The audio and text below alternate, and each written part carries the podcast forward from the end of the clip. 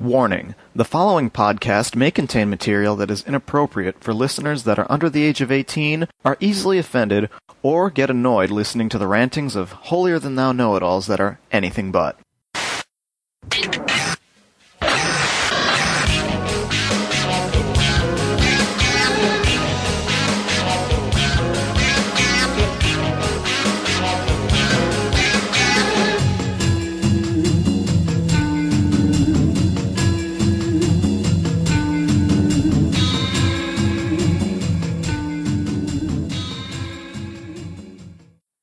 Everyone. This is the Anime World Order podcast, fresh back from Anime Weekend Atlanta, the uh, anime show that is on the cutting edge of popular anime from 25 to 30 years ago.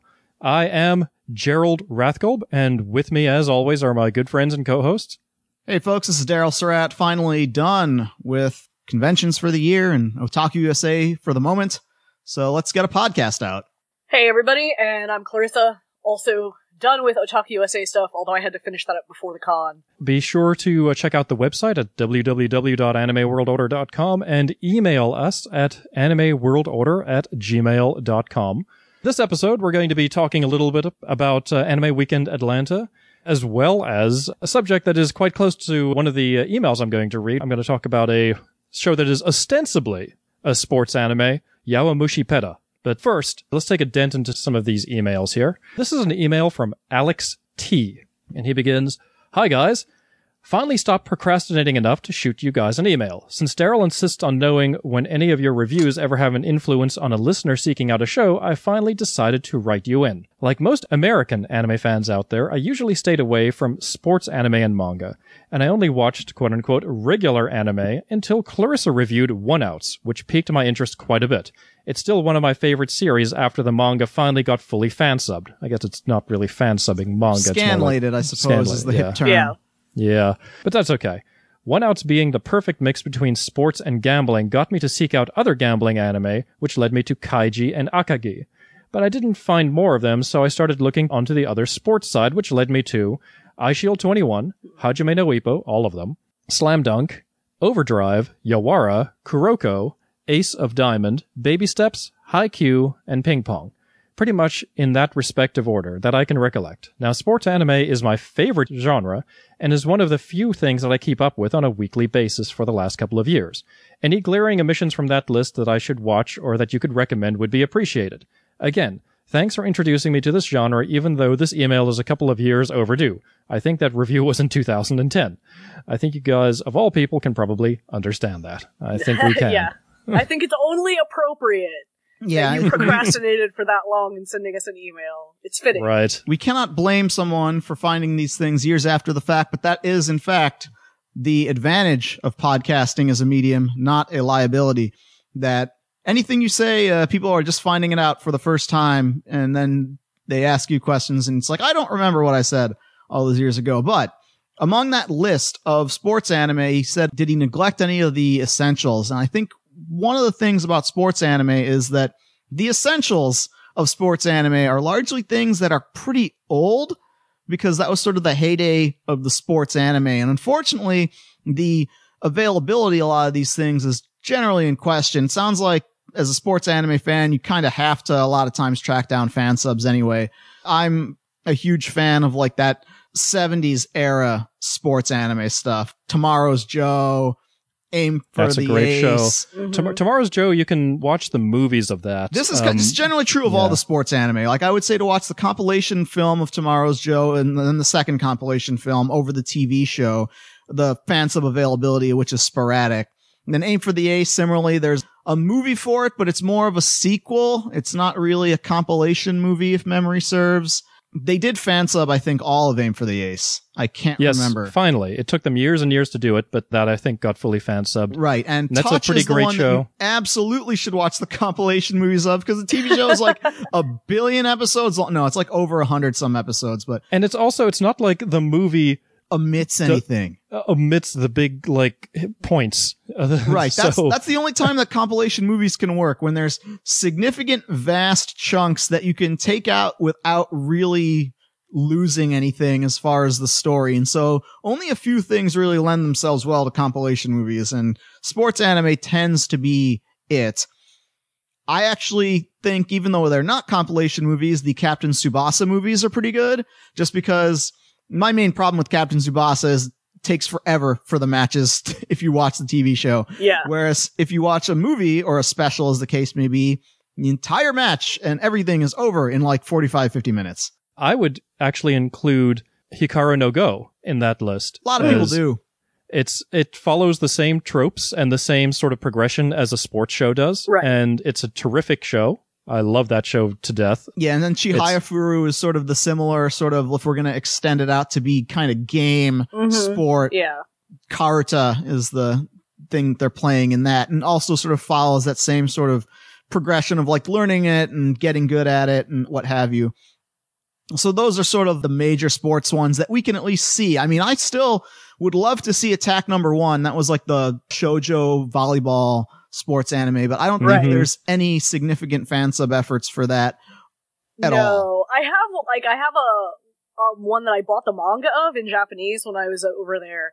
Mm. Um, it's it's by the same guy who made Dokaben, but it's a baseball series about a female pitcher joining like the regular league.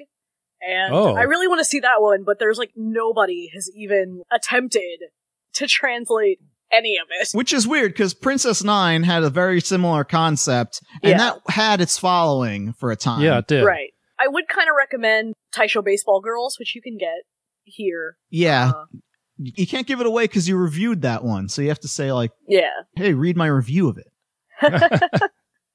Yeah, I just actually purchased that based on a lot of recommendations and also the fact that there are very few sports series out there with any significant female cast anymore. Right, yeah, there's the a ones that used to be in the past. Yeah, I mean, there's a few manga, not a lot, but very few of them actually get adapted to animation. In fact, like Right. the most popular sports anime or one of the most popular of all time is probably Star of the Giants, and we have nothing for that, Yeah. more or less. Yeah. I mean, there was a Star of the Giants meets Astro Boy kind of crossovers back in the day. That is one where there's just a giant gap for almost anybody outside of Japan for that show. I don't Right. even know how how much that even got outside of Japan, let alone America. Yeah, and I mean, if you want to extend it to manga, and similarly with the, well, it's not technically a sport, but it's the same kind of thing. If you can find the out of print copies of Swan put out, mm, Yeah, Swan is kind of like It's about this thing ballet, that, yeah, it's but- ballet, and really it's more Dragon Ball Z by way of ballet. Swan is freaking terrific. I love it. Yeah. Uh, uh, what that gets is me is that Kyoko Ariyoshi, all she would draw is ballet manga. That's not Right. even her only one. No, but that's she the only other one we just got some of, and It's- not even it's a scans or shame. anything. Yeah, It is a it, shame. It won't You- ever be finished over here because they shut down their manga stuff before they finished it. Yeah, license. that is one lapsed where you basically have to scan eBay and go to anime conventions and just build up your Swan collection bit by bit. And even then, when Yeah. you do that, you're still not going to have the end of it because there were about six Right. or so volumes at the end that just never came out in English. and Yeah. there were Yes. no Japanese I bought those as it was coming out. Sometimes I've had good luck for stuff like those that are out of print but not super old. I've sometimes had good luck at certain convention vendors because they'll do Mhm. like five dollar manga or like buy eight for the price of five or whatever, some kind of strange deal. And sometimes they'll have those things like Swan or Emma or whatever. But right. Yeah. Anyway, Swan I think uh, sports anime is kind of again the least popular sort of genre of anime in English. Every single anime publisher will say, "Well, look at anything except sports anime." At this point, Well, that's that's because virtually every single one of them have tried it. They've even and again, like even when they market it correctly to the right audience, like sports fans, it still doesn't hit off. right? Yeah. Because Sports- the anime fans don't want to watch something about sports, and the sports fans don't want to watch a goddamn cartoon. Yeah. I feel like they'd have to start with like kids. You'd have to get something like Inazuma 11 or something that's like kid focused, like maybe Major for baseball, which starts out when the guy's a kid, and get it to that audience that's watching like in the block with like Pokemon and Yu-Gi-Oh and whatever else, and maybe then Yeah. you could manage it. But yeah, I think trying to get teenagers or adults over here who are not into anime or manga already we just don't have that kind of culture of comics ingrained here in the US. And same thing with animation. Like, people still here primarily tend to think of animation as like just a kids kind of thing. Or adult Mhm. stoner comedy. Yeah. yeah. Or So- family musical. Well, uh, no, since I know several sports people, hardcore sports people, and these are not people who listen to this podcast, by the way, these are like coworkers and such. From what I can tell, the hardcore sports people do not actually watch anything sports related that is not either the sport itself or a documentary about the sport itself. Right. Any Mm. sort of fictionalization, it's out Oh, the yeah. window. Yeah, they don't watch movies about the sport. Really? They don't read. No, not Hmm. even like mo- sports movies typically don't do well. Yeah, it's not like the baseball fans all went out to watch Moneyball. Huh. No, That And made a lot Moneyball of was money, large- but it was not really it really. was not baseball fans; it was movie people that went to see that. Yeah, it's weird. Sports fans are a strange lot. Not you guys who are listening to us; you guys are cool, Hmm. but they're a strange lot. Some of them. Yeah, Yeah. So- they, they will, however, pour their lives into fantasy football. That yeah, yeah. I was actually looking at job postings today for a company that does like a fantasy football thing. there's a ton of them now, and I don't even know how that fantasy football thing works. It's it's like a mystery to me. I don't know it's It's either. just just I'm like- gambling. I'm like, should I even apply for this job because I know nothing about football? Can I add like Superman and the Flash and a Raptor to my base to my Yep, football it's, it's gambling based on what's actually happening Right. in the actual sport that you're already watching. So it's whatever. Whatever. It's yeah. I, we Sports we do not are no good. Sports anime is where it's at. we do not know anything about sports really, except Daryl because he watches wrestling. That's not a sport. That's soap opera. I It's not soap opera either. Anyway, Alex, I hope that that gave you a couple of places to start from there. We see how you feel about Yowapeda after I talk about it. and I don't know if I'm going to push you in one direction or the other. Um, I did actually watch was- Haikyuu. I actually was thinking about making a couple of suggestions, but I forgot all of the things he put on his list. So Yeah, like oh, I, can, I, mean, can always read it back if you want it. Well, so. just assume that everything we've already reviewed is something that he knows about, so you don't need to recommend like Big Wind Up or anything like Okay. that. hmm all right, then if he didn't have Kuroko on there, I'd say He did that's have a- Kuroko okay, on all right, there. Good. Yeah. So it, it's a good list. Well, again, it's the person's name is Alex. I don't know if that's a guy or a girl because that could go either way. So Haikyuu, Um, watching through all of it, Alex must be a girl's name. No, I don't know. Anyway, hope that that gets you started somewhere, Alex, and let us know where you go from there. So, let's get on with some of the meat of this. That is, of course, Anime Weekend Atlanta from September 24th to September 27th. Actually, this is the first year that they have been officially a four day convention. One of the very, very few in America, however. Yeah, I mean AX is also four days. Yeah, I think AX, AX is is more four days. real four days, though. I don't know. I've never Yes. been to it. AX, yeah, that's Otakon tried four days once and never did it again. Mm. Yeah, Um, the it's- it's- AWA four days is really more of a technicality, of formality, just since a lot of people would have flown in town progressively. They said, well, let's have a swap meet or have a couple Right. little minor panels. I mean, they used to do like an old school classroom kind of thing where Mhm. uh, they didn't do Yeah. it this year though. Their four day now officially started at 9 a.m. on Thursday, but 90% of the day was basically anime showings and a couple of panels, mostly with voice actors. Yeah, really, it's we've got to set up this place, and all right, the tech rooms are set up. Yeah, just start them up, run stuff. You'll have the exact same attendance as during the rest of the con. Right, because like the dealer's room and the artist alley and stuff aren't open yet on Thursday. No. No, although Super Happy Fun Sell is a nice thing they did a couple of years ago, and Yeah. they're still doing it now. And, And, what, that is- describe what that is. It's effectively a garage sale for anime fans. Right, people And bring so- up stuff that they don't want anymore, and Yeah, the idea is it. like if you're not a dealer, if you're not like an artist vendor or whatever, but you have a bunch of crap that you've accumulated that you can afford to get rid of, you can buy a table here for a day and sell off your old used stuff to other people. Yeah, I keep Yeah. thinking about doing it, but I'm not sure like if the stuff I would bring would actually sell enough that it would be worth it. And it would suck because we drive to this convention. Right. And we're kind of packed on the way there and on the way back. And if we don't sell everything that we pack up and take Right. with, we're going to have to take it back. Well, and yeah, I mean, suck. the fact that we drive is the only reason I would consider it. Because if we were Yeah. flying, like I wouldn't want to mess with that. Right. But yeah, but yeah it, Yeah. it takes up space, and so it's kind of a hassle. Unless we wanted to do like we did that other year and like rent an SUV or something. Yeah. Also of note is that this year they had 25,107 paid attendees, Woohoo! which I, I, only didn't mentioned realize that. they'd gotten that big. Well, yeah, that's the thing. That's the great thing about the venue, which AWA has been held for so long, is that the brunt of it is a very large convention center that's very spacious with very Yes. wide rooms. And as the con expands, they can just add more rooms or remove as the case may be, such that it never feels oppressively crowded at AWA. When you think about it, 25,000 people, that's Otakon size. Yeah. Otakon right. got this year had 29,000 or, or 28,000 or so. Even and a so few that years is ago when they had the cap, it was at 25. And so that is telling you something that this place is now up there as one of the largest anime conventions in America. and it Like, was oh, already in the top, five. 10 even before this and now Yes. it's like must be everything is similarly booming Yeah. yeah. what do you think is the secret Anime conventions, I don't know if they follow the same trend as the general zeitgeist of anime within America or not.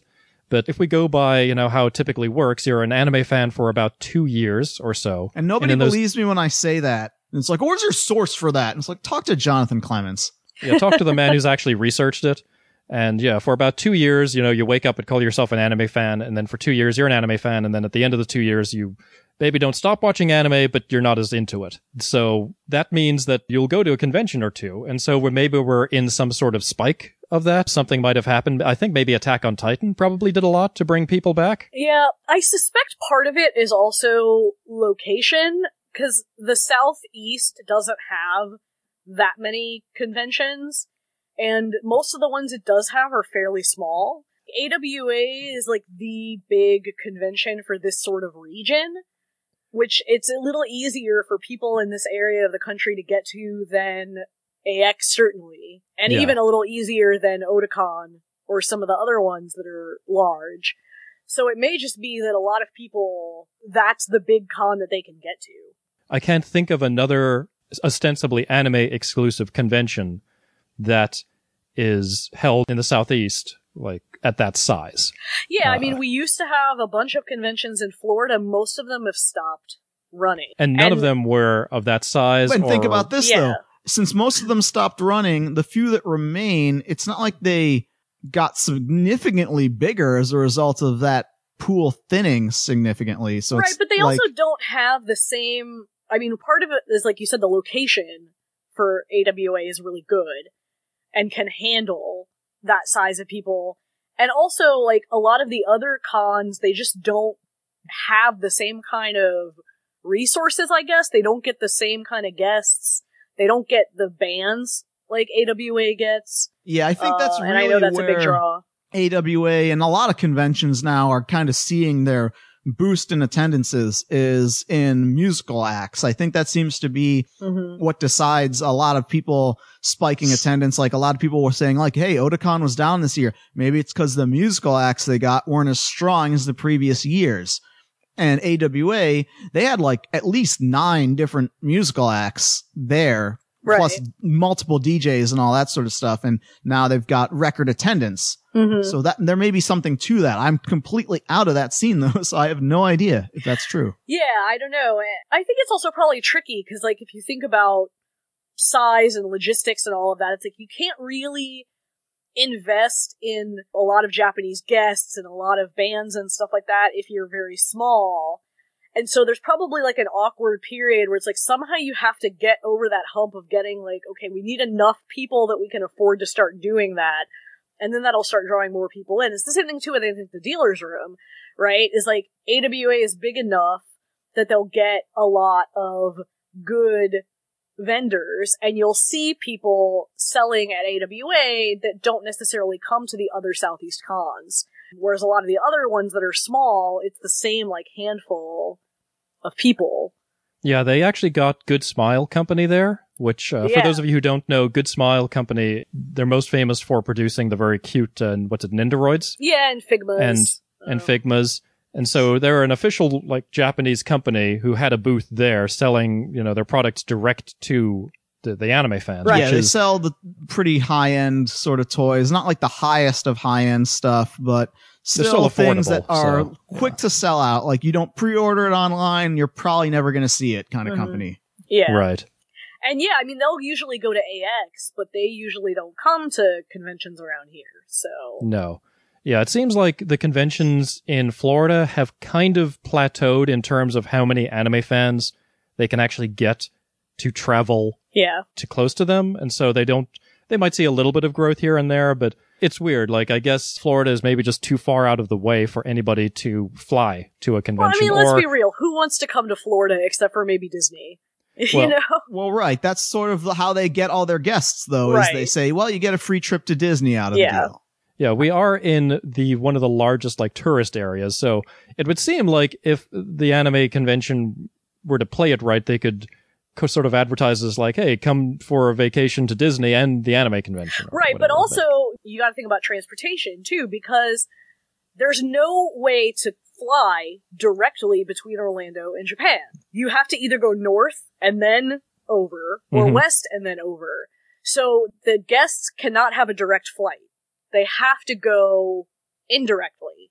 So it's a longer trip, and it's an extra logistical hassle. I mean, Yeah, probably mhm. it's not a huge amount, but it's something. But as far as Right. AWA, Atlanta's a big enough city that you can get a flight, presumably, from Japan, since they get Japanese guests Yeah, more and more. I don't know for sure. it's not about the size of the city. Atlanta has got a very large Japanese community, Mm. and we don't. yeah, there are Uh, no Orlando- Japanese bookstores and such here in Yeah. Florida. And just It's all Yeah, Vietnamese large- here.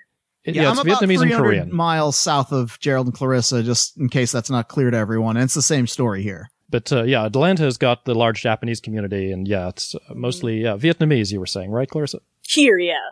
Yeah, yeah. Yeah, if you go to like the areas where they have the Asian markets and stuff, we have a couple of Japanese places, not Mhm. very many, maybe a couple of Chinese, but it's mostly Vietnamese. Uh, Right. Stores and markets and things like that. Yeah, fortunately for me, I prefer their noodles, but I guess as far as AWA goes, how do you think it was this year? This year is the point where we're seeing kind of what AWA wants to turn into now. AWA has been changing, and I don't think that that's just me. It seems like most people I know have been going for a while say, you know, this con isn't the same as they remember it to be. In previous years, you would probably see, you know, maybe a couple of bands, and then you would see a couple more actual Japanese guests, you know, involved in anime. And this year we only got one who was a voice actor, and we got, you know, nine bands.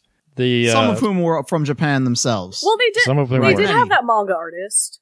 They did have a manga artist, which was very interesting. That was kind of a bright spark in the uh, guest roster. Mengo Yokoyari, who is very unusual. She is a female hentai manga artist, and the only work of hers that's been in English was, I believe, a manga on Crunchyroll site called Scum's Wish. Which is not some of her- hentai. No, that's not hentai. Uh, she has had some work turned into anime, which was hentai. So this was kind of an unusual guest to get. That was kind of interesting. It would have been nice to have seen a couple more people on the production side of anime. Yeah, I think And so. I mean, I think sometimes it's probably just. I mean, even at Otakon, there weren't as many of those guests, and I know at least one of the big ones had to cancel. So there may just be some logistical stuff. I don't know how much of it is like an intentional sort of change in approach versus a combination of maybe some logistical issues and a certain amount of inevitable change, right? Because it's not the same exact people every time, right? So I mean, a certain amount of change is inevitable. I think. I understand. I'm realistic about it. I know that Japanese production guests, partially because of how they advertise them, tend to not get a very large uh, audience at the conventions. Right. It's usually because all they do is they have a panel name that's just their Japanese name, and anime fans don't seem to put two and two together and say, "Oh, this guy directed Attack on Titan or something." Right. Uh, but if they just Yeah, say they the would- Attack if- on it would Titan just say panel, on the schedule Tetsuro Araki Q and A, and it's like, who is this? And if they Yeah. rather if they said Death Note and Attack on Titan creator, you know, something like that, or director, something like then the panel rooms are packed. Yeah, the only people who li- listen to that and follow that advice are some crazy folks out in Joyzy who listen to this. Yeah, I understand that, but I also know that other conventions like Otakon are aware of this as well, and so what they do is they pad their guest list with people like American voice actors, and these people get enough people coming there, and they can say, well, this guy or girl will pay for themselves as well as a Japanese guest or two on top Right. of that. Now, how much of that do you think is born out of the fact that used Otakon as your example. They're not for profit, whereas AWA is for profit and has been for over a decade and change.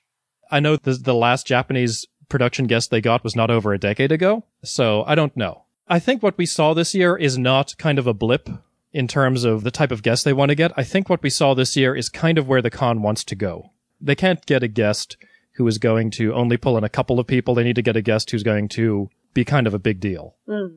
And I Which guess is that maybe is the reasonable. case. I mean, And I guess that's the case if you're going to be a for-profit convention.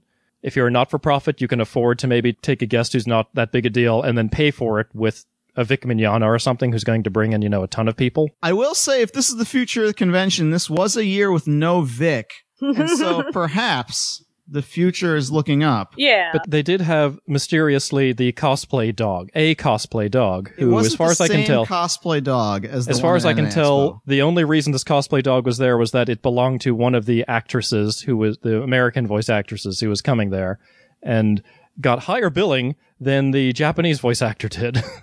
probably so- got more of a turnout as well yeah. so to see the dog. Well, I suspect that most people in America tend to watch dubs rather than subtitled stuff. But do they watch dogs dubbed cosplay dogs? I don't know. I think that was just, you know, she was going to bring the dog anyway, and so I don't know. It's it's it's interesting. It's also interesting because one of the biggest things I go to the convention for is AWA is kind of the convention that you go to when you want sort of an interesting mix of panels. That's I would say almost my number one or number two thing that I'm there for AWA for. And this year was also a little bit different. Thing I don't know what was going on with panels, but there were people who were approved for panels and then later heard back that their panel hadn't been approved. There were other times when I believe some friends of ours were doing a Type Moon panel and their panel was scheduled right opposite the only other Type Moon panel. And they resolved that by canceling the other people's Type Moon panel. yeah. So this was a year of sort of a s- strange deal with the panels. Typically what I can do with AWA is see a kind of interesting or unusual panel on the list, go to it, and I'll oftentimes be pleasantly surprised. This year I went to some good panels, but they were kind of held by the same people who typically do good panels. Well, that's to be expected. That's usually how you know, oh, it's going to be good.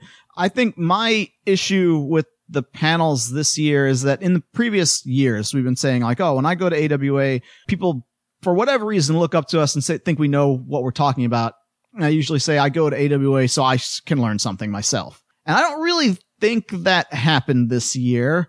Might just be because of a difference in who was there and who was presenting. And mostly though, I think it was a issue with logistics. I think it's kind of fascinating that for four years running in a row, that, for example, Walter Amos, you know, good pal of the show, uh, he, he does this great panel about the um, anime and science, right? It always fills up, like way beyond capacity. And before, like, you can even get into it, before the panel even starts, like, there's too many people. And so for years, I was like, well, what are you going to do? There's only so many rooms, right? And everything is filling up. Not this year though, because they wisely took a lot of the old video rooms and converted them into extra panel rooms. And I never knew this until Saturday in the middle of the day when I was trying to find a room for a panel. And it's like, oh, it's in the old theater video room. That's now a panel room. And it's a giant room. And I'm like, why couldn't they have figured out, hey, we need to move some of these other things in the small panel rooms into bigger rooms and put them in here.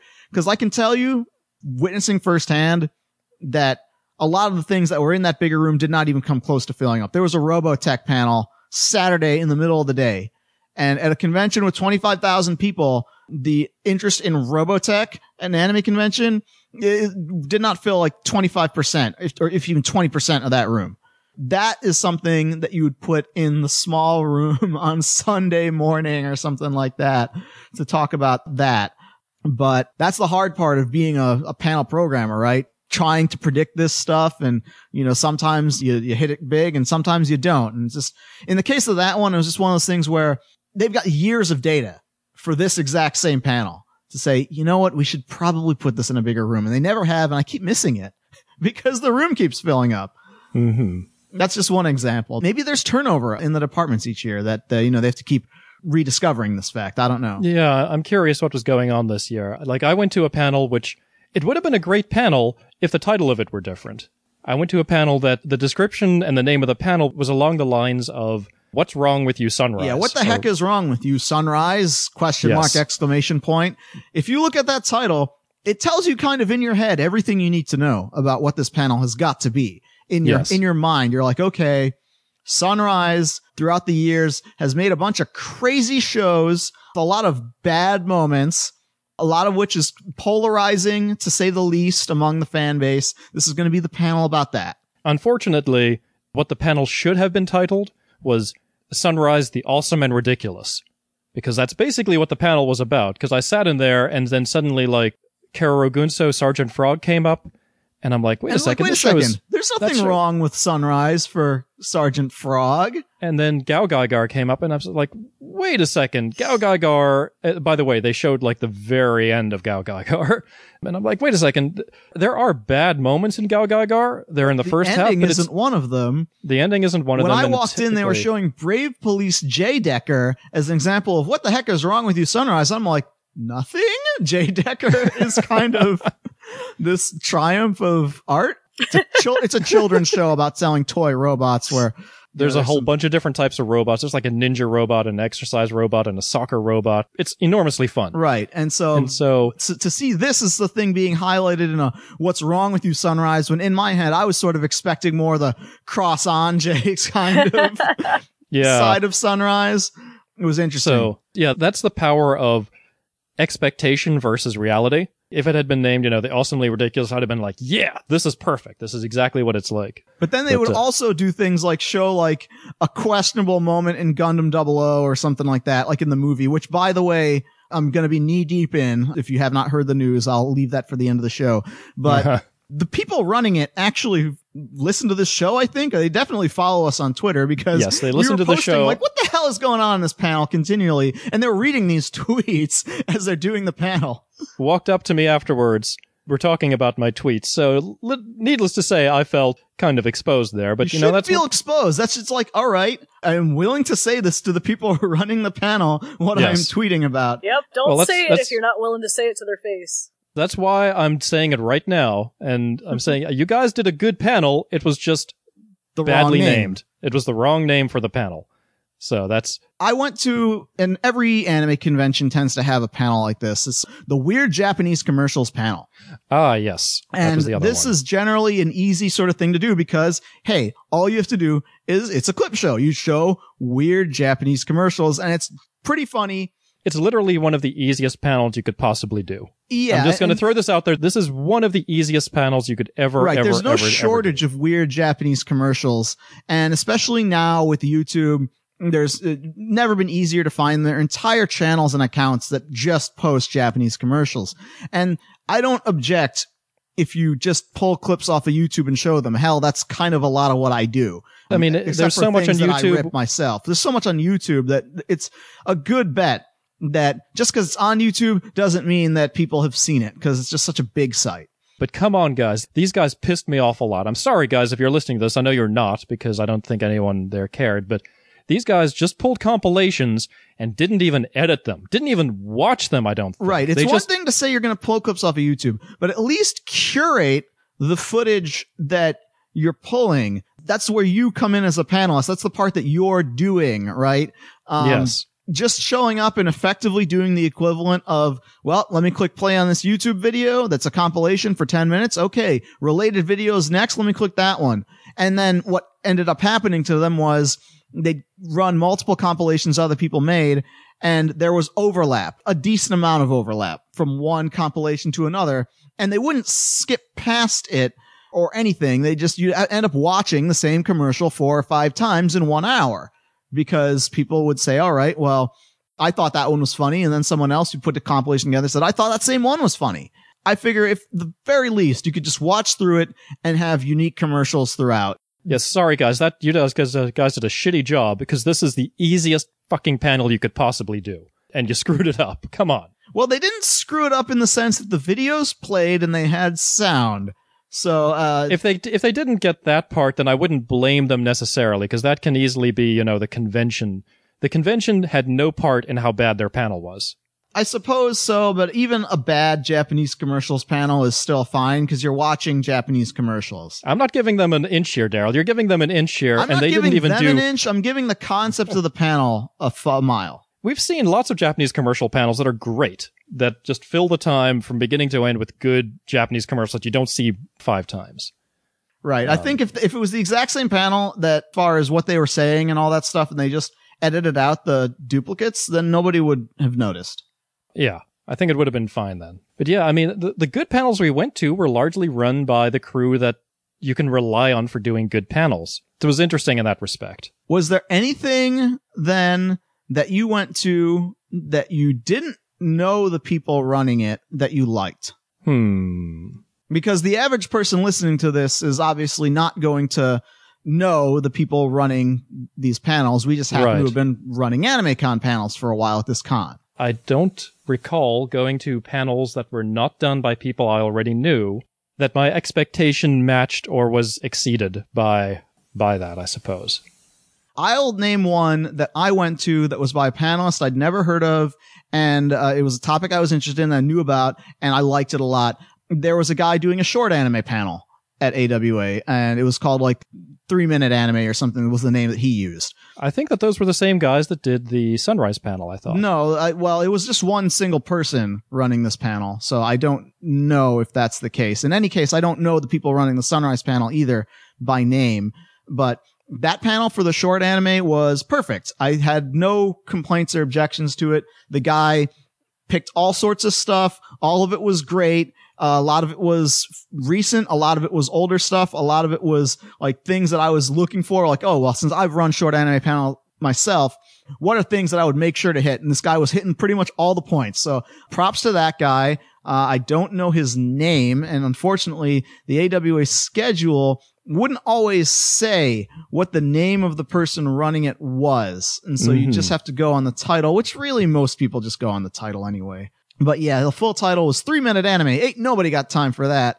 And yeah, I just don't know the name of the person. It's just not listed as who's running it.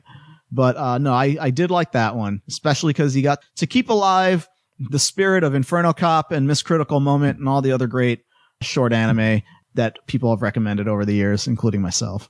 So that is definitely at least one. It's just because I run those panels, it wasn't anything I didn't already know.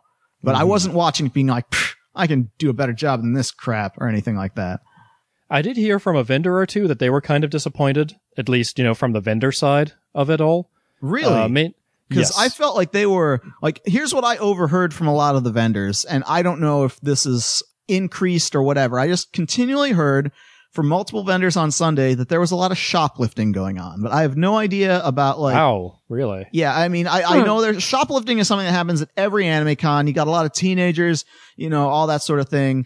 Well, there's so Um, many people too that it's hard to monitor everyone Right. at the table. And so that's what I wasn't sure about, like relative to what when they say there's a lot of shoplifting. Of course, you know, vendors are typically people who hit all the major shows. Yeah. So maybe Yeah. if they're the ones saying it, I, I can only say like I heard about four different vendors in four completely different areas of the con dealer's room Yeah. say that. I think having heard some of the, the folks that Gerald heard from, and then having heard the opposite from other people, I think that there's a distinction Mm-hmm.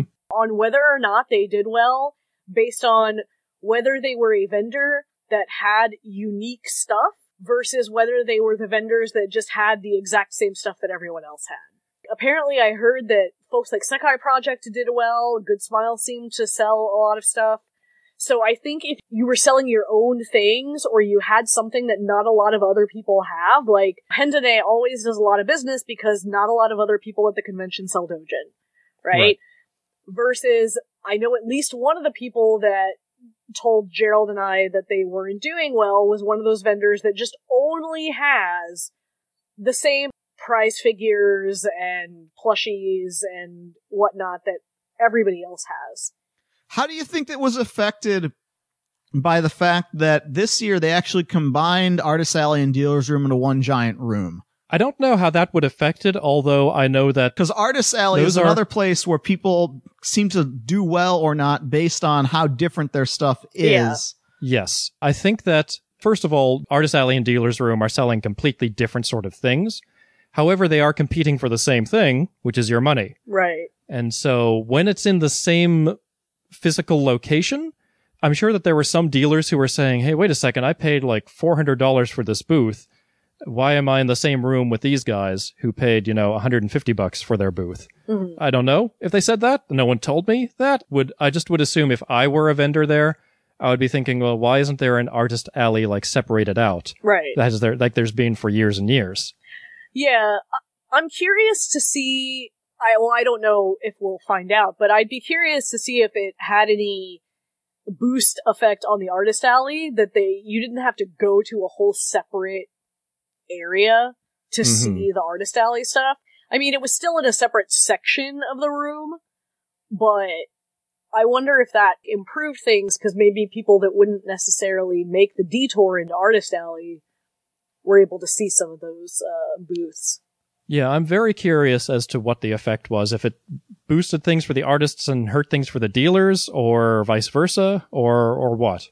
Yeah, all I can say is because we drove to this convention and there were a lot of vendors that aren't usually here locally, I probably spent more at this AWA than I did at every other con this year put together. Oh yeah, I spent way too Yeah. much, but part of that is that I didn't buy very much at Otakon, so I think I was sort of like making up for it.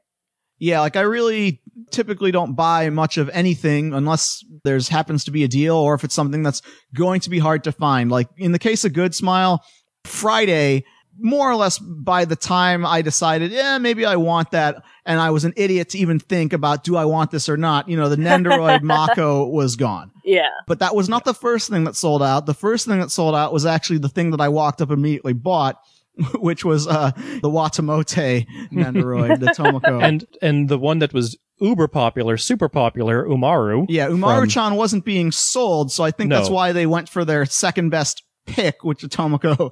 But yeah, you have to like do pistols at dawn and like sign up for their mailing list and then tweet out how much you love Good Smile and to get the privilege of, you know, taking a picture of Umaru-chan's one figure that they had there on display. How so much I miss just writing up an entry and being put on a mailing list. How I miss that so much, and now I just have to be a corporate shill in order to get entered for anything anymore. Ah. It is fascinating that the Watamote figure sells out immediately and then nobody wants to buy the actual show, which is a horrible bomb. I don't know if the show has done well in America though, because I know in Japan it was it was a massive bomb, unfortunately. yeah. But Maybe it's just I one think- of those shows that people watch it, but they don't necessarily want to own it and rewatch it. which is funny because my copy of Watamote on Blu-ray just arrived today.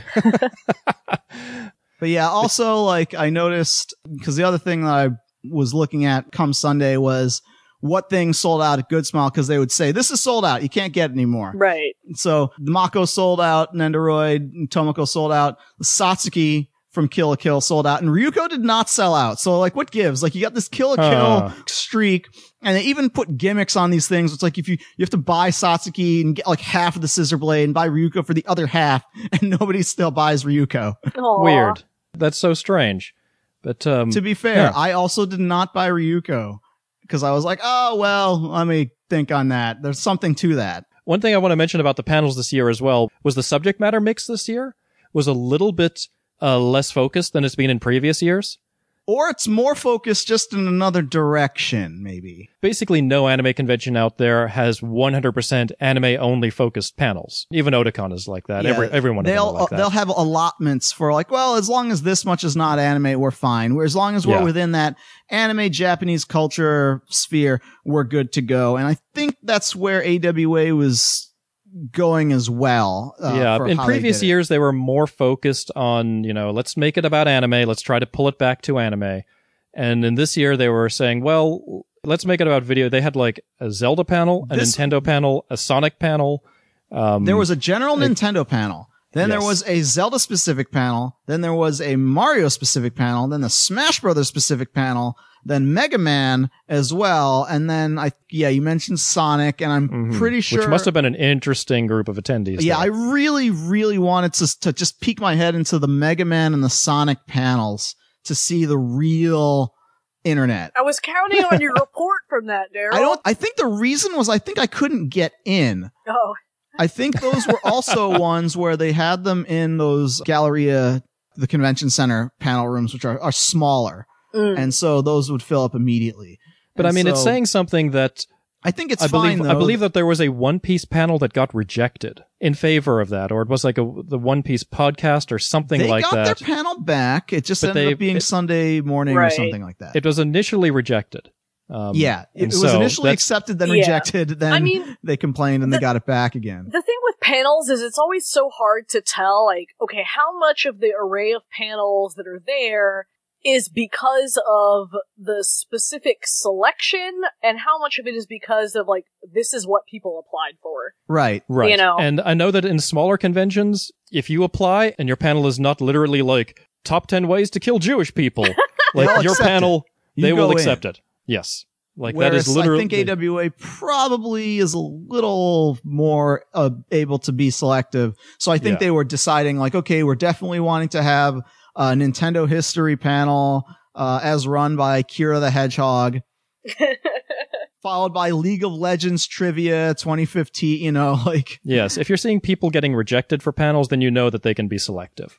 And so what is on the panel list then is what they said. This is how we want the panel selection to go. So yeah, but I mean, again, video games are where the interest is, and uh, music and all that kind of stuff. And there's a lot of overlap between that. And I think maybe they may have been thinking, we've got all the anime fans. How do we get some of that Dragon Con audience or some of that general audience and say, well, we'll get bands and focus uh, pretty heavily on the video game track this side, and then still keep it about Japan. And have Japanese video games mostly. I mean, League of Legends is not a Japanese video game, but No, most got mostly some- Nintendo stuff and Sega stuff. Yeah. So I'm hoping that the focus doesn't shift too much more away from that, and they s- keep looking at Dragon Con and say, well, we could get that many more people or not. I know when you're a for-profit convention, there's a lot of temptation there. It's weird because it seems like that would be such a bad idea just because AWA and Dragon Con tend to happen so close to one another. So Yeah. it's I like, agree with this, but how I'm are you going going to to pillage that audience anyway? Because most likely they're not going to be able to go travel, especially the people that come from out of state, for two conventions basically back to back. They Yeah, might within be about the same on the month. local attendance, but I'm not sure. I also happen to know there is increasingly more overlap in staff, like people who are AWA staff are also Dragon Con Mm. staff. And I think Hmm. that is part of what has maybe sort of been the catalyst for some of this gradual shifting that we've been seeing Right. as the years go on as far as programming is concerned. Like I know yeah, it may just be example- due to different staffers. Yeah. yeah, there could be some of that. Like I know years ago they added cosplay burlesque, which was sort of like a Dragon Con thing. It was sort of a Mhm. sci-fi fantasy con thing. And they said, well, let's bring that into the anime con. Now this year they added the 18 plus cosplay in addition to that, which was also like a, a Dragon, Dragon Con, Con thing, thing, yeah. That's now at AWA as well. So I think that is a factor as well. And it's just one of those things where, well, they're the ones volunteering and doing the work and they're like, well, I like this. Yeah. And so they kind of change the con accordingly. Well, let's hope that they don't add a anime filk section or something. well, I mean, I know the guy who like that's sort of like the VAT, the video art track, the world unto itself, the convention of its own uh, Mhm. that exists in its pocket dimension room at AWA since uh, the dawn of time. Nobody goes in, nobody goes out. They do their own thing. The people who run that, I ha- they happen to be big into filk. But uh, I have no idea if they have actually altered the VAT to suit. I doubt it. But if it's going to happen, they're going to be the people leading the charge. I don't know that AMVs were still as big a thing anymore, but I guess it's enough that they get their own room. Anyway, AWA was always like the big AMV con, right? That used to be Mhm. like, you know, you win the AWA AMV contest, you're like the cream of the crop, right? The grandmaster of AMVdom. That community is now so separate from everything else. Like I have no visibility whatsoever on anything that happens in that. the AMV thing is very interesting to me, and I mean that's an it's an aside, but it's it's interesting if you go back like seven, eight, ten years. AMVs were a major part of anime fandom. And now it's seemingly like a very sort of insular group. A lot of people who watch AMVs seem to also make them. Mm. I think it's become more like the vids in other like Western fandoms in that not everybody goes to it, but it has its particular crowd. I mean, there are conventions that have dropped the AMV contest. Local conventions, actually. They just haven't been They getting enough do people going showings, to right? They might not even do showings. It's because it's it's just not in the zeitgeist anymore. Like, I know the and- Otakon AMV contest is still gigantic. It's still gigantic, but doesn't that run like right next to the cosplay? Yeah, it probably does. It's in the gigantic room. I'm not saying that people aren't there for the AMVs, but it must help that you put it up next to the cosplay, which is still a major part of anime conventions. I don't know. It, it definitely does feel different. It's been a long time since, very long time since anyone has said to me, like, man, I saw this AMV. You really got to check this out. When was the last time that happened? I, I, yeah, I mean, it's one of those things where I think those people just they fall in different social circles now entirely. That's just an interesting aside, I suppose. So I feel like am I the only person that actually had a good time? I had a good time. okay. I wasn't sure if I was going to have a good time this year. I was sort of on the border just because okay. you know it just everything seems that's like you guys have been on. real down on it. On it. I'm just I'm following Gerald's lead and just responding to what he's saying. But no, like I, I pretty much like everything that I don't typically go to conventions for that I wasn't sure if I was going to see this time. Like no, I was still good as far as that goes. In fact, and maybe a little more so. Like I got to see more people at AWA than I've seen at other cons by and large. Like I got Mm. to actually spend time and talk to people. Got to go out to dinner a few times and get lunch or whatever. Just a Yeah. bunch of people who we've been seeing throughout the year. Some of them just haven't had time to actually touch base. And this was the con that we were able to do that. So I'm like, yeah, this is, this is working for me Yeah. still. I think I went to less panels just because I was kind of talking to people and, and doing other stuff instead. I guess it's hard for me to review a con based upon my friends that were there. I had a good time in that respect, but it's not really reflective of how anybody else would enjoy the con. Hmm. And so that's that's kind of why I'm saying, well, this con was the greatest con ever. I met my friends there. Well, someone listening to this is like, well, I don't know your friends. So how would it be if I just went there? And so that's kind of how I'm I'm trying to Mm. like the see people that I see there are great and wonderful and I love seeing them, but I just have to take a look at the con and remove all of that from it to kind of say how is this convention? How is this going? Hmm. So then as far as like, if you remove the I saw your friends aspect, what were the aspects of the con that you went to that you did like? Since, you know, you did say in the beginning that the good panels that you went to were at least by people you knew, but let's say yeah, they were they weren't they were people great. you knew. You went to them anyway. What were those? So the ones I'm thinking of, like they did a uh, AWA one panel, which was uh, basically them going back through and taking a look at what was AWA like in 1995, because this was their 20th year. There was an amazing amount of video footage that existed from that very first con, which I never expected there to be there. There was a panel that would have been terrific even if it weren't just a retrospective panel, which was on Bad American Dubbing, which were these sort of compilations that the AWA crew put together that was on just very poor dubbing done at the time. Those are terrific. Yeah, those were things that were traded uh, by tape trader fans back in the day. Were these um, 30 minutes or so comedy, comedic compilations of questionable moments in localization that were sort of formative for my teenage years. I can kind of Yeah. quote, you know, this 90 minutes of gags to this day. Yeah, those are great because And, and that those- was interesting because with a name yeah. like that, bad American dubbing, of course it fills up immediately. Everyone shows up to see this. And everyone, they start the panel with like, so you guys know that this is about a retrospective of this thing we made almost 20 years ago and not like an example of things being made now, right? And nobody leaves.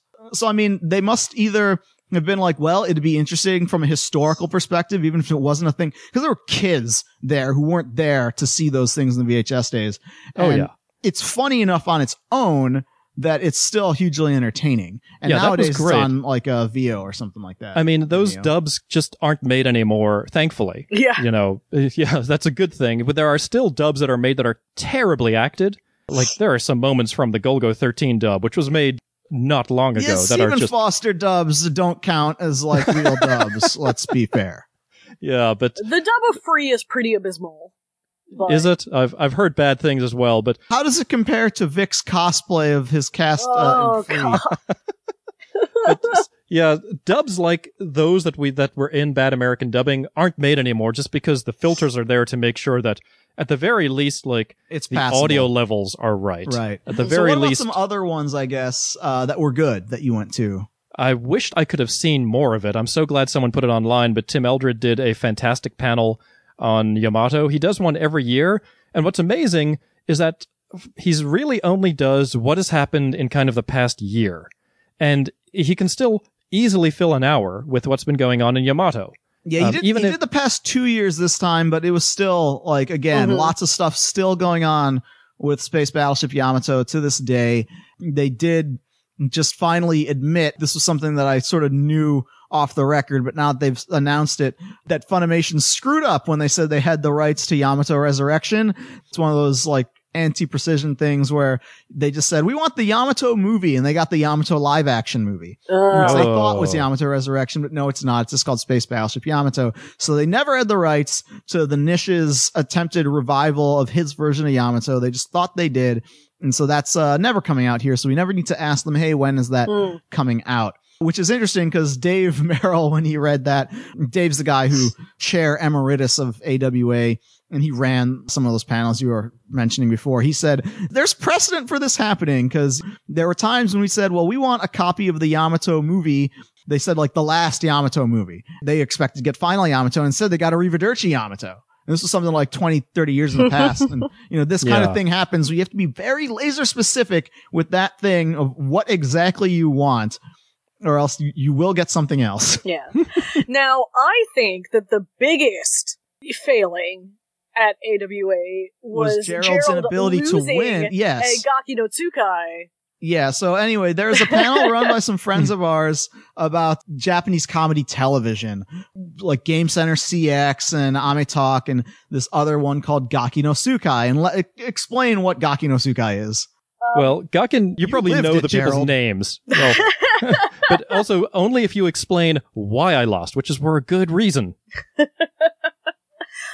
Well, I'll let you you get into that, but basically, Gaki no Tsukai is it's it's a comedy show. There's I don't know four or five different comedians that are part of it, and probably the thing that most people know is that for several years now, every New Year's they do a special on. It's like four hours call- long, right? Uh, yeah, they're really long. One time they did one that was I think like 24 hours.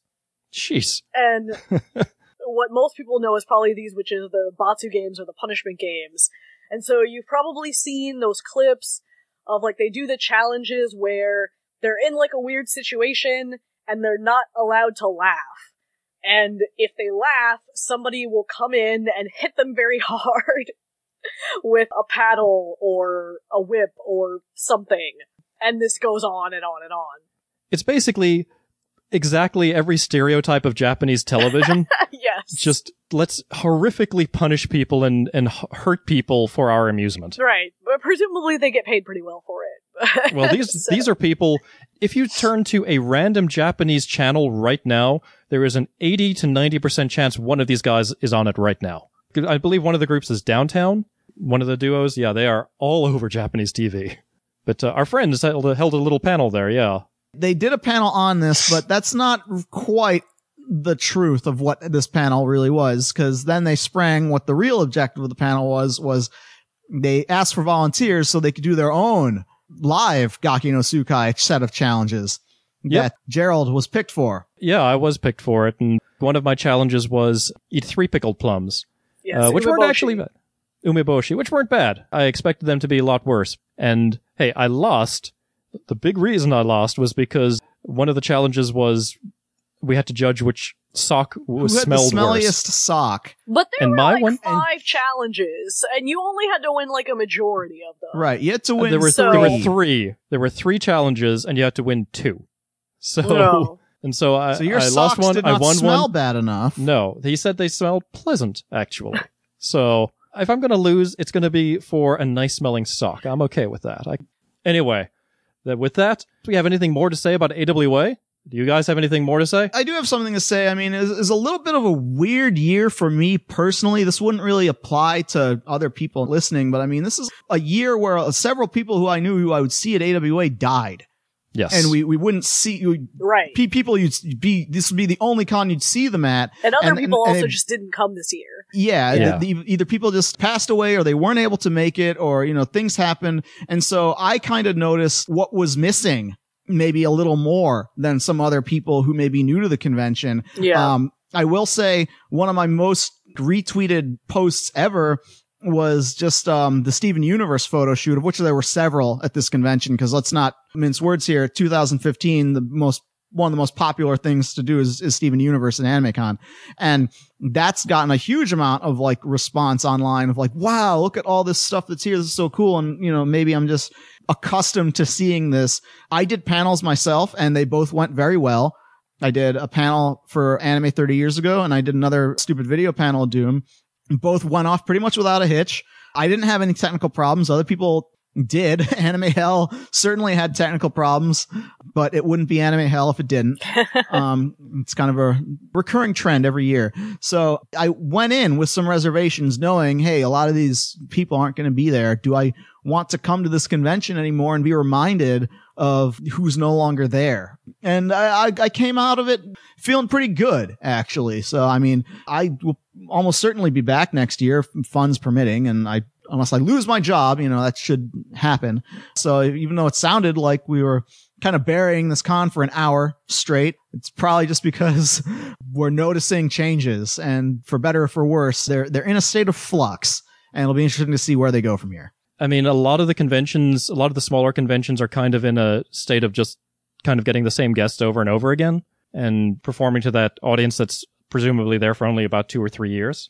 So I appreciate that AWA recognizes that there's people who've been going to the con for a long time. But uh, yeah, I'm interested to see where the convention is going now, where they kind of are going to sort of put all of their resources now.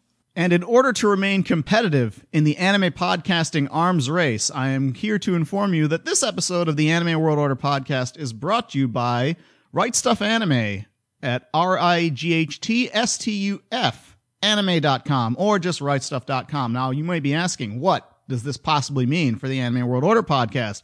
Are you guys going to start recommending garbage? Nope. All I got to do is pretty much mention that the site exists. But since I do in fact buy things from rightstuf.com, I'm actually to share with you an example of something where I would actually purchase something from Right Stuf over Amazon.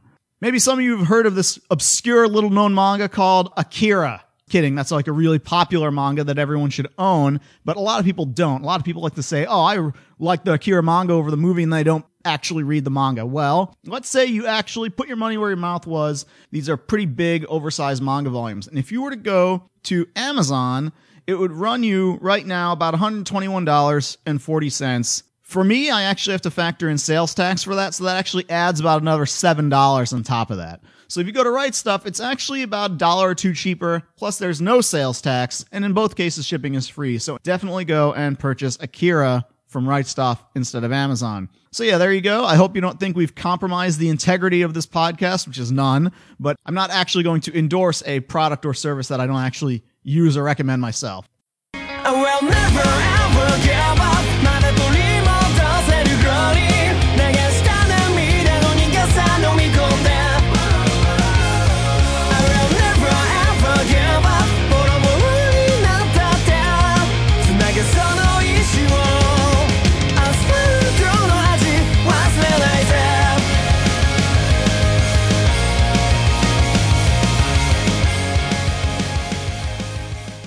We've talked about our affection for sports anime on AWO before. In fact, we talked about it on this very episode. And as we said, none of us are terribly into sports. And the closest thing I can think of is Daryl with watching wrestling, but you don't consider that a sport.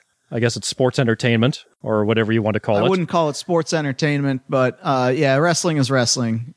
It's, it's like an action movie. It's like a slow motion action movie. Yeah. It's or faster motion, depending on what kind of action movie you're watching. But that doesn't mean that we don't enjoy sports anime. In fact, some of the most well regarded shows in anime, and some of our favorites, are sports shows. As we were mentioned before, Ashita no Joe, Hajime no Ippo, and Aim for the Ace are all sports related.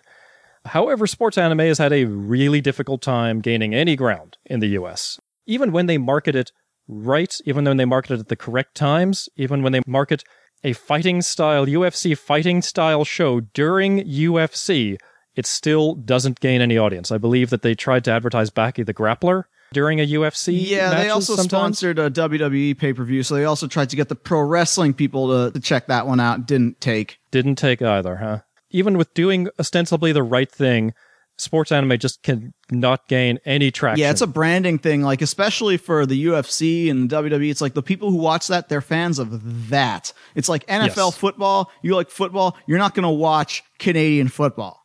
You're not going to watch, and you're not going to watch Eyeshield 21 either. So, Right. Your uh, loyalty is to the brand. yes.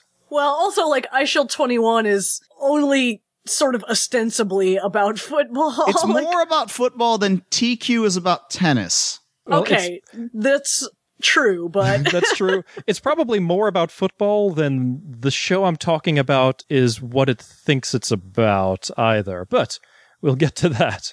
I mean, like, the, the sport in Eyeshield 21 doesn't actually much resemble actual football. Yes, they play a lot of it in the course of the show, but they totally make shit up. Oh, totally. Well, American football is one of the most complicated games on planet Well, Earth. it's no too. cricket. Let's not lie to ourselves. Look, cricket is not even on planet. Cricket is like out to Mars with how complex it is. Okay, so we're just talking, you know, within our own atmosphere. It's even more difficult to gauge, you know, some of the popularity of this because, especially now, we all kind of live in our own little bubbles. And so there's sometimes where our circle will be talking a whole lot about one particular show, and we think, well, this sports anime must be really popular. And in fact, no, it's not really all that popular outside of the very, very small anime circle. And so here we are. First time in a while, I should say, that we've talked about something like this, which is a long running show that's ostensibly focused on a particular sport. And this time, the show we're talking about is a biking anime called Yowamushi Pedal. Yeah, not mm, like motorcycles or, you know, the weird animago, you know, bomber bikers of Shonan kind of bikers, but Yeah. cycling. Cycling. Yes, cycling, competitive cycling anime. The, I believe the literal translation of Yowamushi Pedal is weakling pedal or Yeah. the weakest pedal, something like that. Yeah. It's about the world of semi professional biking or high school biking as well. The show itself starts with a guy named Sakamichi Onoda, who is a nerdy otaku who has just started middle school and is trying very hard to start an anime club due to the old one dying because just no one was interested. So, in general, he's been just very unsuccessful in trying to set this up. But his interest in anime, in a roundabout way, gets the attention of the bike club, specifically a competitive guy named Naruko. Naruko finds out that Onoda bikes to Akihabara on a weekly basis to buy anime toys, which is crazy because the show is set 45 kilometers or about 30 miles away from Akihabara. So is Onoda too would cheap to take the train?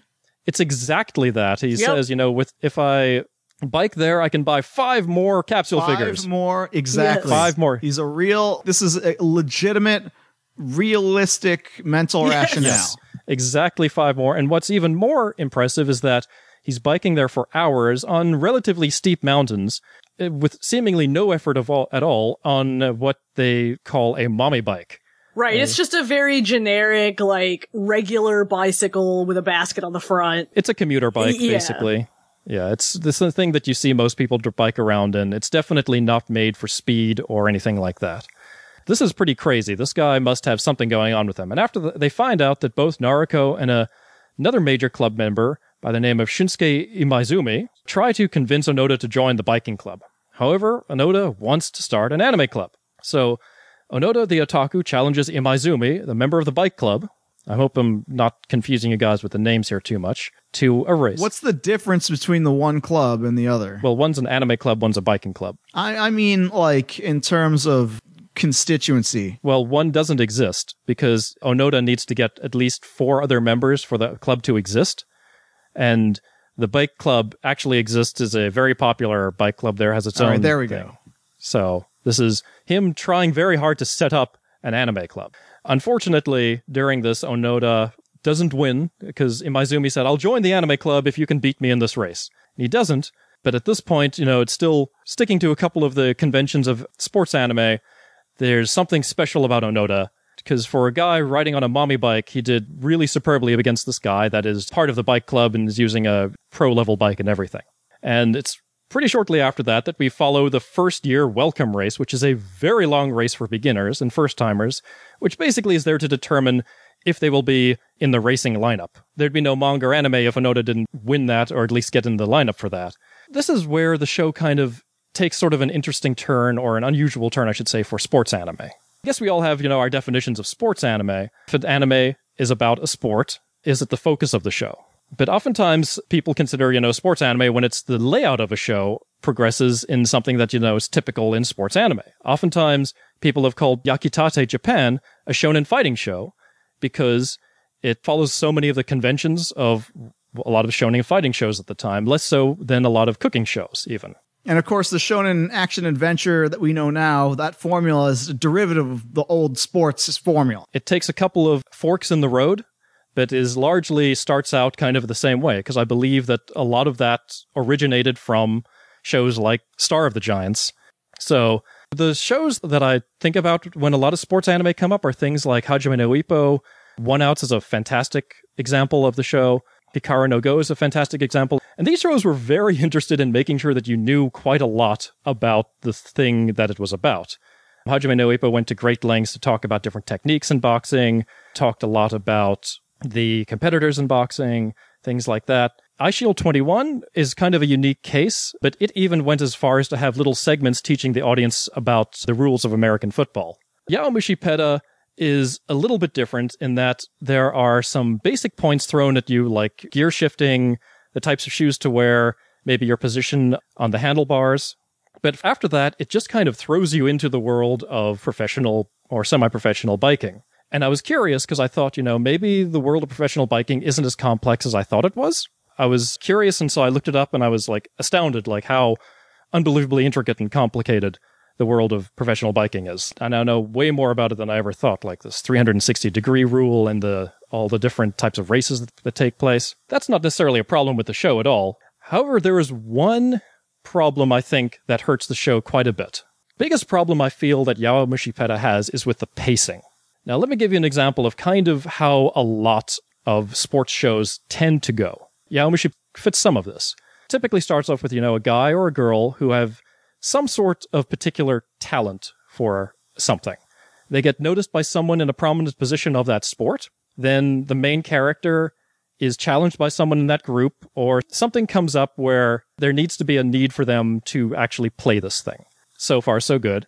Then it's at this point where the characters go into some sort of training regime. Usually, this is done in order to acclimate the audience to the sport itself. Right after the main character in Slam Dunk was able to win a match, then there was a long series of training for him to teach people what is a slam dunk, what is dribbling, how are points scored, what is a three pointer, things like that. Things that you can't necessarily assume.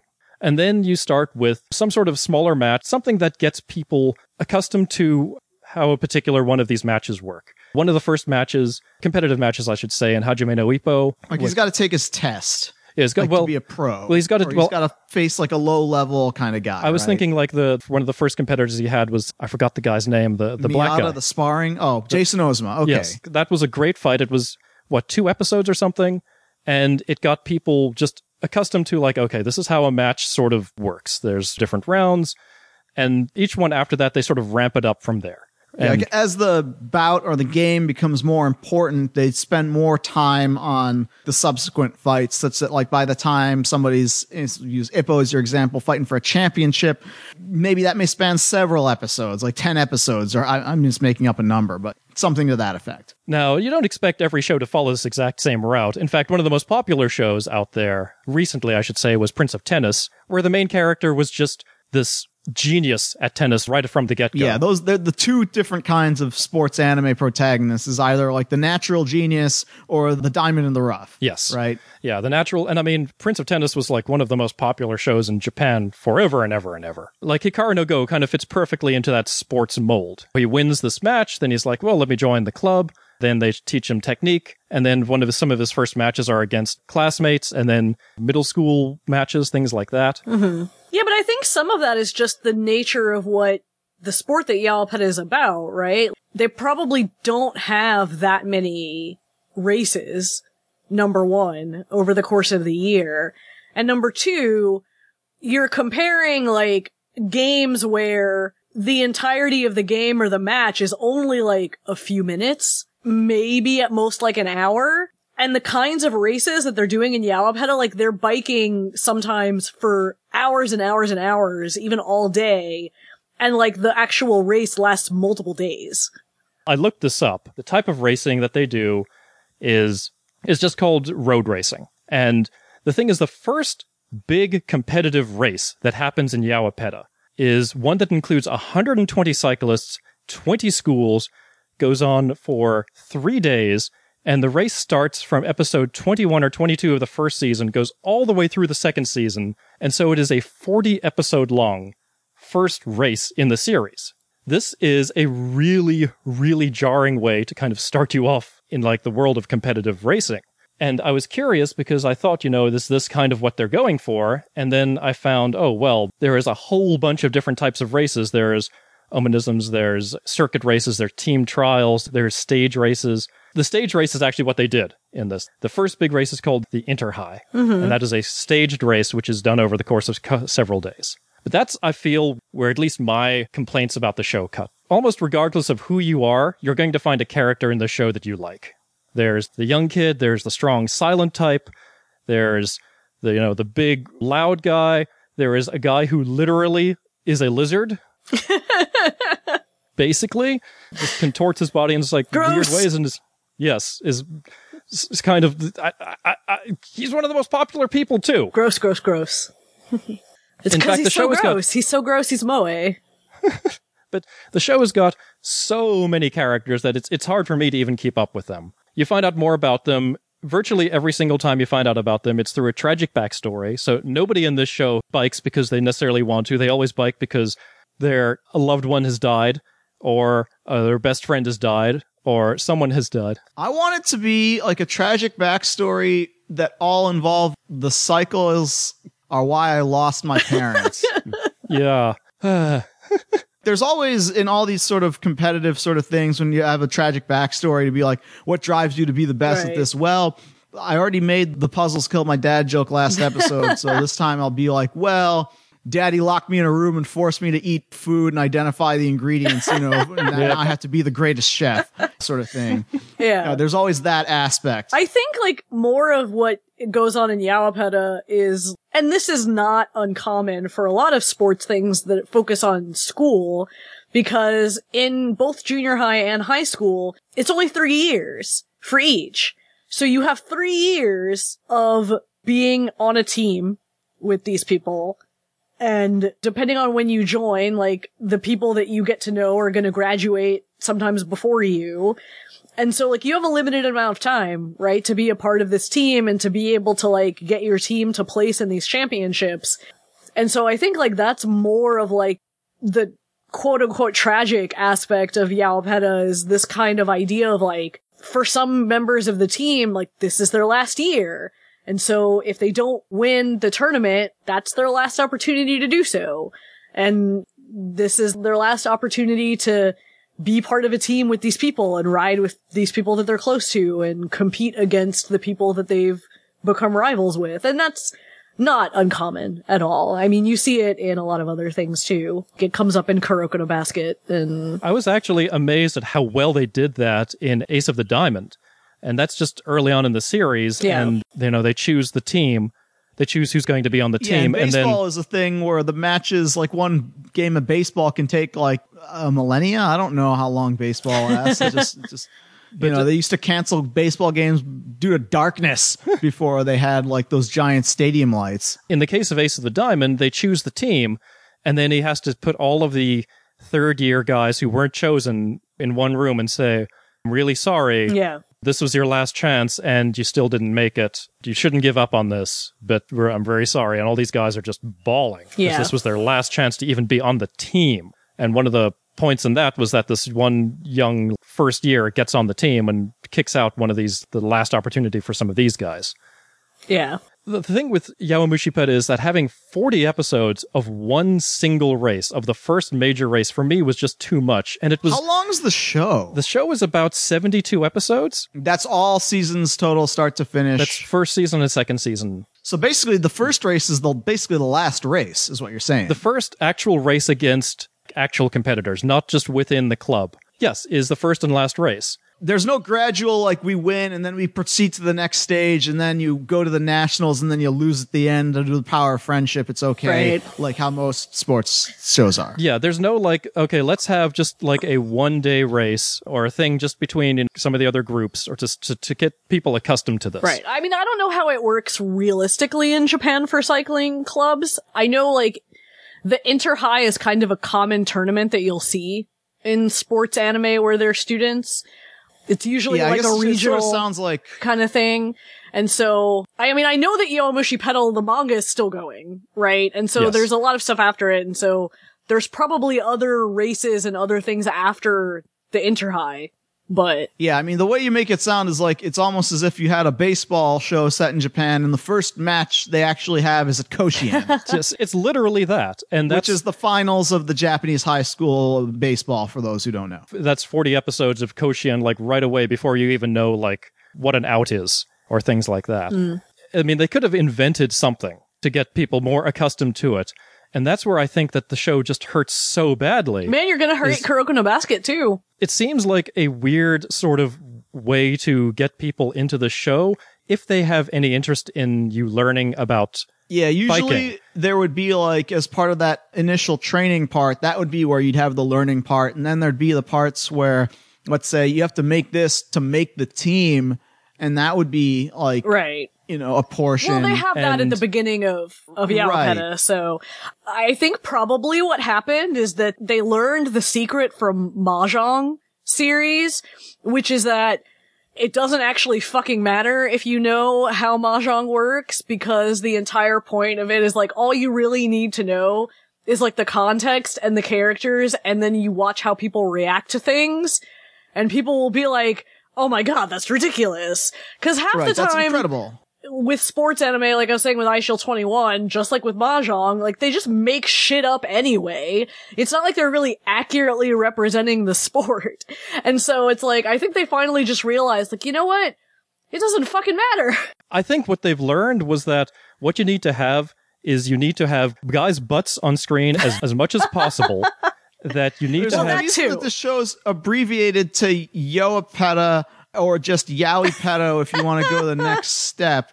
It's because that's really what keeps people watching this show for 72 episodes. Let's be serious here. I don't think the show has any interest in you learning about biking.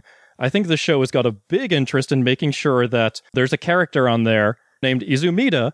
His big thing is he's got these long eyelashes, great abs, and these pectorals that he has named Andy and Frank. And there's scenes where he's just zips open his shirt and his abs are on display and he's biking down there. I think that's what the show is about. How awesome would it be if the Pecs were named Anne and Frank? oh, no. it's like, I got to keep you guys hidden, Anne and Frank. Oh, nope, you're out. It's over now. Woo!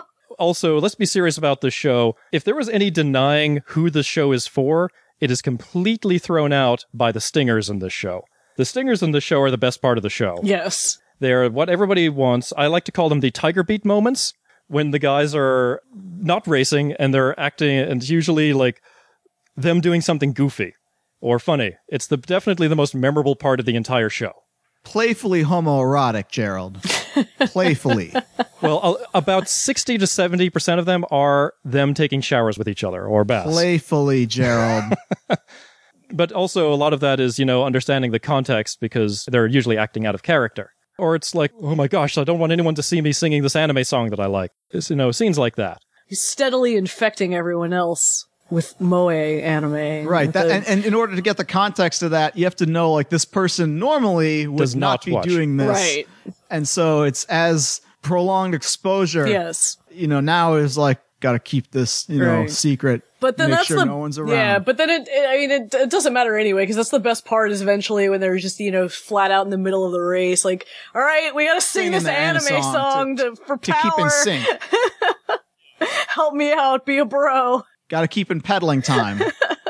the problem that i had with the show was just the pacing like if the show had ramped it up a little bit more and then made the inter high not 40 episodes and had something in there in the beginning i think i could give the show a higher recommendation I mean, I know that there has been a small kind of audience of cycling people who have been watching this show. I don't know if Overdrive is any more realistic when it comes to biking or is any more detailed in how it explains the sport to you. I know Overdrive is only like 25 episodes. I think that the first race shouldn't be the 40 episode long, three day mega marathon of everyone in Japan. Maybe something else in between would be a good thing. I don't know. Where does everybody else stand on this? I mean, I can see your point, but it didn't bother me that much. I mean, yeah, I get where you're coming from, but it wasn't something that really, like, particularly made me not enjoy it. I don't know. It's one of those things where it's like if it's 72 episodes long, around episode 20 is about the time when you expand the cast out and blow everything up and have your big main story arc happen. That's kind of in keeping with the general progression for a lot of these things. I mean, if it started like at episode four or episode like one, and it's like, wow, here's all these people I have no idea, now go, then I think that might be a little more apropos. But I mean, if the show is only 72 episodes, uh, only 72, I mean, if the show is 72 episodes long and it's by episode 21, the major story happens, that's kind of in keeping with like your big shonen action adventure kind of formula where you'd have like your preliminary first 13 or 20 episodes of showing who the main character is and the two or three supporting people. And then you blow the cast doors wide open and say like, okay, now here's everybody else. And now you're going to find out about all this other stuff in this big giant conflict that's going on. That's like, to me, it seems like it's sort of standard. Uh, it does not at all, Daryl. I think the cast expands, but the event is so enormous that it starts you off with that it's kind of like throwing you in the giant last race. They could have had something else. Like this is the first competitive race that they have in the entire show, and it's 40 episodes. There's no other time where they race against another school. How much is the actual competition of the sport like integral to why people are watching this show? Like, is it more about the sport or is it more about the character interplay? 'Cause it think it's sounds like about the everyone's watching this for bros. Yeah. Being playfully camaraderie like with one another than Yeah. the actual tension and suspense of like gut having to win the match. Well, I can tell you that the final winner of the Interhigh I found kind of disappointing because it was incredibly predictable. So probably it is more about the characters. I was just like, wait a second, he won? Really? Right. And that was kind of a big downer for me was, wait a second, I don't know if I really think that that's the right way to take the show. And so, yeah, it, it must be much more about the character interplay. But I guess maybe I was coming to it thinking, you know, maybe I'm going to learn a lot more about biking from this or get more interested in biking because that happened with boxing, that happened with Hajime no that happened very much with Go. I even went to like Go clubs after that. But Yowapeda, it's, I guess they could almost be doing anything in that show. It could be competitive rowing, for example. And you could almost just switch out the animation and keep exactly the same lines, and it almost wouldn't matter. Yeah. Yeah, I mean, the competition is important, but I mean, especially for folks like me that aren't really super into sports, the main reason I care about the competition or the actual game is because of the characters, right? Cause I, I want to see like characters that I'm invested in hopefully win, you know, and I'm rooting for them. And so mm-hmm. you, you do have that, but it tends to be because of the nature of the races and stuff, because it's these very long team races, you kind of have it in like spurts. And so like the race is really long, but it's like, you know, what you'll have is like the spurt of intense like competition to be like, okay, because whichever team like manages to be the first one to cross the line for like this leg of the race gets a certain advantage, right? In like the next mm-hmm. portion or gets a certain amount of points or whatever. And so it's like, even though it's like one race, like you have a lot of these like broken down like sub goals. And that's really where most of the like competition stuff comes in is in like meeting each of these sub goals up through to the end of the, the inner high race. They have those sub goals kind of as a thread holding everything together. I'm not sure that they are a motivating factor in hmm. for the characters at all. Well, I mean, the motivating factor for Onoda was he wanted friends. That was why he wanted to start the anime club. Right. That is why he joined the bike club and he got his friends. And Right. that's that's kind of the end of it almost for Onoda. Well, but I think he does end up like really liking cycling. Like he gains a new mm-hmm. perspective on it. You know, it becomes not just okay the way I get to Akiba, but but mm-hmm. yeah, I mean, definitely a lot of it for him is about his friendships that he now has with these other people. I don't know. I guess it's a sort of a show where if you're going into it expecting it to be a show mostly about guys biking, it has that, but I don't feel like that's really the focus of the show. It doesn't really get you accustomed to biking in really much in any way. The races themselves are very, very long, have kind of a lot of moments of just not really anything happening race wise. You don't really have any concept of how close anybody is to a finish line until the very end, really. You don't really have any concept of where anybody is in the race in general, except that one person is very far behind and other people are very far in front. So that kind of puts it in kind of a weird place for me. Like, I don't know exactly how to recommend the show because the pacing is in it is so damaging to me in terms of the sports pacing of the show. For context, if I can jump in, I mean, one of the most popular sports anime ever of all time is Slam Dunk and Captain Tsubasa. That's another one. And both of these shows are similarly guilty of the exact same thing that you're talking about here. And it should be noted that you don't like either of those particularly much either. Is that correct? Slam Dunk, I hate Slam Dunk a lot. For similar reasons, though, right? For pacing reasons, especially. But Slam Dunk has got an actual, like, ramping up in it.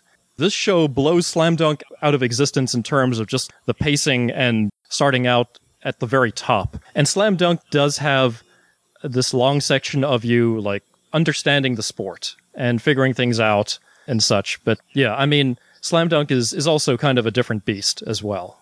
So for maybe for people who are like accustomed to uh, that style of the sports anime, maybe they would not mind that as much. Do you think, or do you think it's just it, there is definitely something to be said of these sort of tournament based, team based sports shows that there's not really a progression in the tournament. It's not like there's a quarterfinal, semifinal, No. you know, or make the playoffs and then you know end up at the nationals. Uh, at least in this series, perhaps if they make sequels, there's going to be a higher stakes race. My understanding is that the sequels take place, I think, in college or something, or some characters move off to college. I, I don't know where it can ramp up from this because this is already like all of the major high schools in Japan. So I don't know if it's. I don't know exactly where the sequels go if they go Right. internationally or something. At what point do they hit the Tour de France? Well, only some of the Yeah. characters are graduating at the Yes. end of that school year. So some of the characters, especially Onoda, are still going to be around and they'll get new members. So Mm-hmm. I just don't know where it's going to go because it's kind of would be weird if they just said, "Well, this, this is the next Inter High, and we're just going to have the same sort of race over three days for another, you know, thirty or forty episodes." It's not necessarily the sports show that I expected it to be. I mean, we were watching this as it came out, and I was kind of amazed, like, "Oh, it's still about the Interhigh. Oh, this we're twenty episodes in, and they're still on day one of the Interhigh. Huh?" I didn't quite enjoy the pacing of the show, but I enjoyed the characters. But it's always kind of a balance for me because the pacing was so off that it kind of hurt my enjoyment of the rest of the show. I can see what you're saying, and there were definitely parts I think that did kind of drag sometimes. Hmm. But uh, in the sense of like what you're talking about with that, like having a problem with that they go like straight into the inter high and stuff like that, I guess that didn't really particularly give me a hard time. But I think also like, like I said, I'm not really that into sports. So, I mean, yeah, it can be interesting for the educational aspect to have the show kind of explain some stuff and to learn a little bit about something that I don't know about. But at the same time, like I said, it's also kind of like the same way I approach like Mahjong series, which is like, it can be interesting to learn some of that stuff, but ultimately, like, I don't care that much about them explaining how everything works. I guess I'm kind of like willing to just sort of go with it and depend on like context and on what the characters are saying and how the characters react to things to judge what's going on. I mean, that's the only I'll- way I understand actually- Akagi. Yeah, so for for me, I think like I haven't sat through and watched this entire show, and my reasoning may be a little different from what we've been talking about for the last forty minutes. But to me, is sort of a distillation of the Dragon Ball Z conundrum, hmm. which is to say, I didn't particularly dislike any of the characters or what was going on or what was being said or anything like that. I just wish it didn't take so long for the exact same events to happen. Yeah. Um, in the case of Dragon Ball Z, like there's a, a lot of tolerance uh, among the fan base. Among, are you willing to watch this show? Spend like quite a bit of time on tasks that really shouldn't seem to take that much time to unfold. Right. And so they expand on this by having a lot of reactions and a lot of dialogue and sort of things like that. But for some people, they say like there's not enough of a, a sense of forward momentum in a, in a way that like moves you like that you think like, okay, now this person is closer to winning and this person is closer to losing. So I'm going to spare you guys the rest of this review. I believe we go on for about another 30 minutes basically stating the same thing back and forth. So, what this basically comes down to is if you have a very high tolerance for extremely slow and off put pacing, then you might like this show. The characters in it are pretty great, but the show's pacing is so bad, and it probably should have had something more than the big last final race as the first race. So, this show has no interest in you learning about cycling, understanding cycling, or even becoming interested in cycling. What it's got interest in is you looking at guys' butts and guys acting cute with each other. The race ends very predictably. There's never any excitement in the race at all, and so I just can't recommend this show at all. There are much better sports series out there. I would watch uh, One Outs instead, or Hajime no Ippo, or Aim for the Ace, much more than I would recommend this show. There you go, I just spared you about 30 more minutes.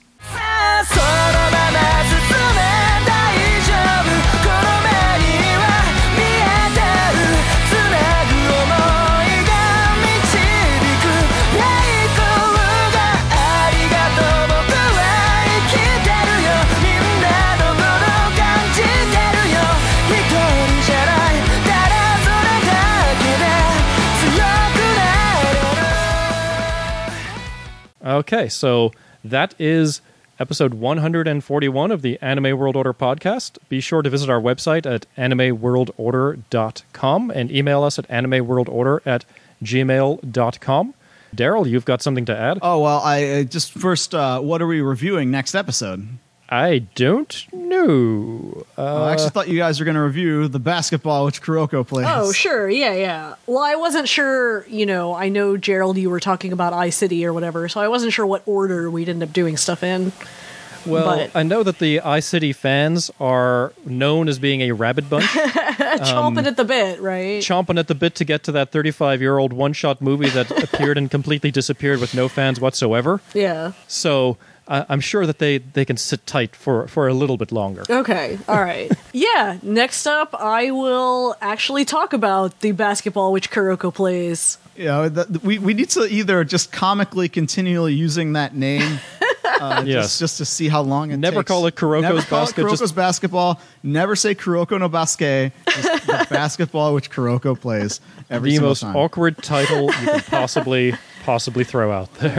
Kuroko who aims to win Wonderful Tomorrow. Uh, you know, we'll we'll I, get. I to love it. how that there are shirts that have the Japanese shirts that have got the English title, and the English title takes up the entire back of the shirt. Right. Yes. It's tremendous. It's- it's- uh, so yeah. anyway, um, as a follow up to the last episode, when I said uh, to go ahead and if if you dare force me to review additional things, uh, provided they were under 26 episodes, I underestimated you because.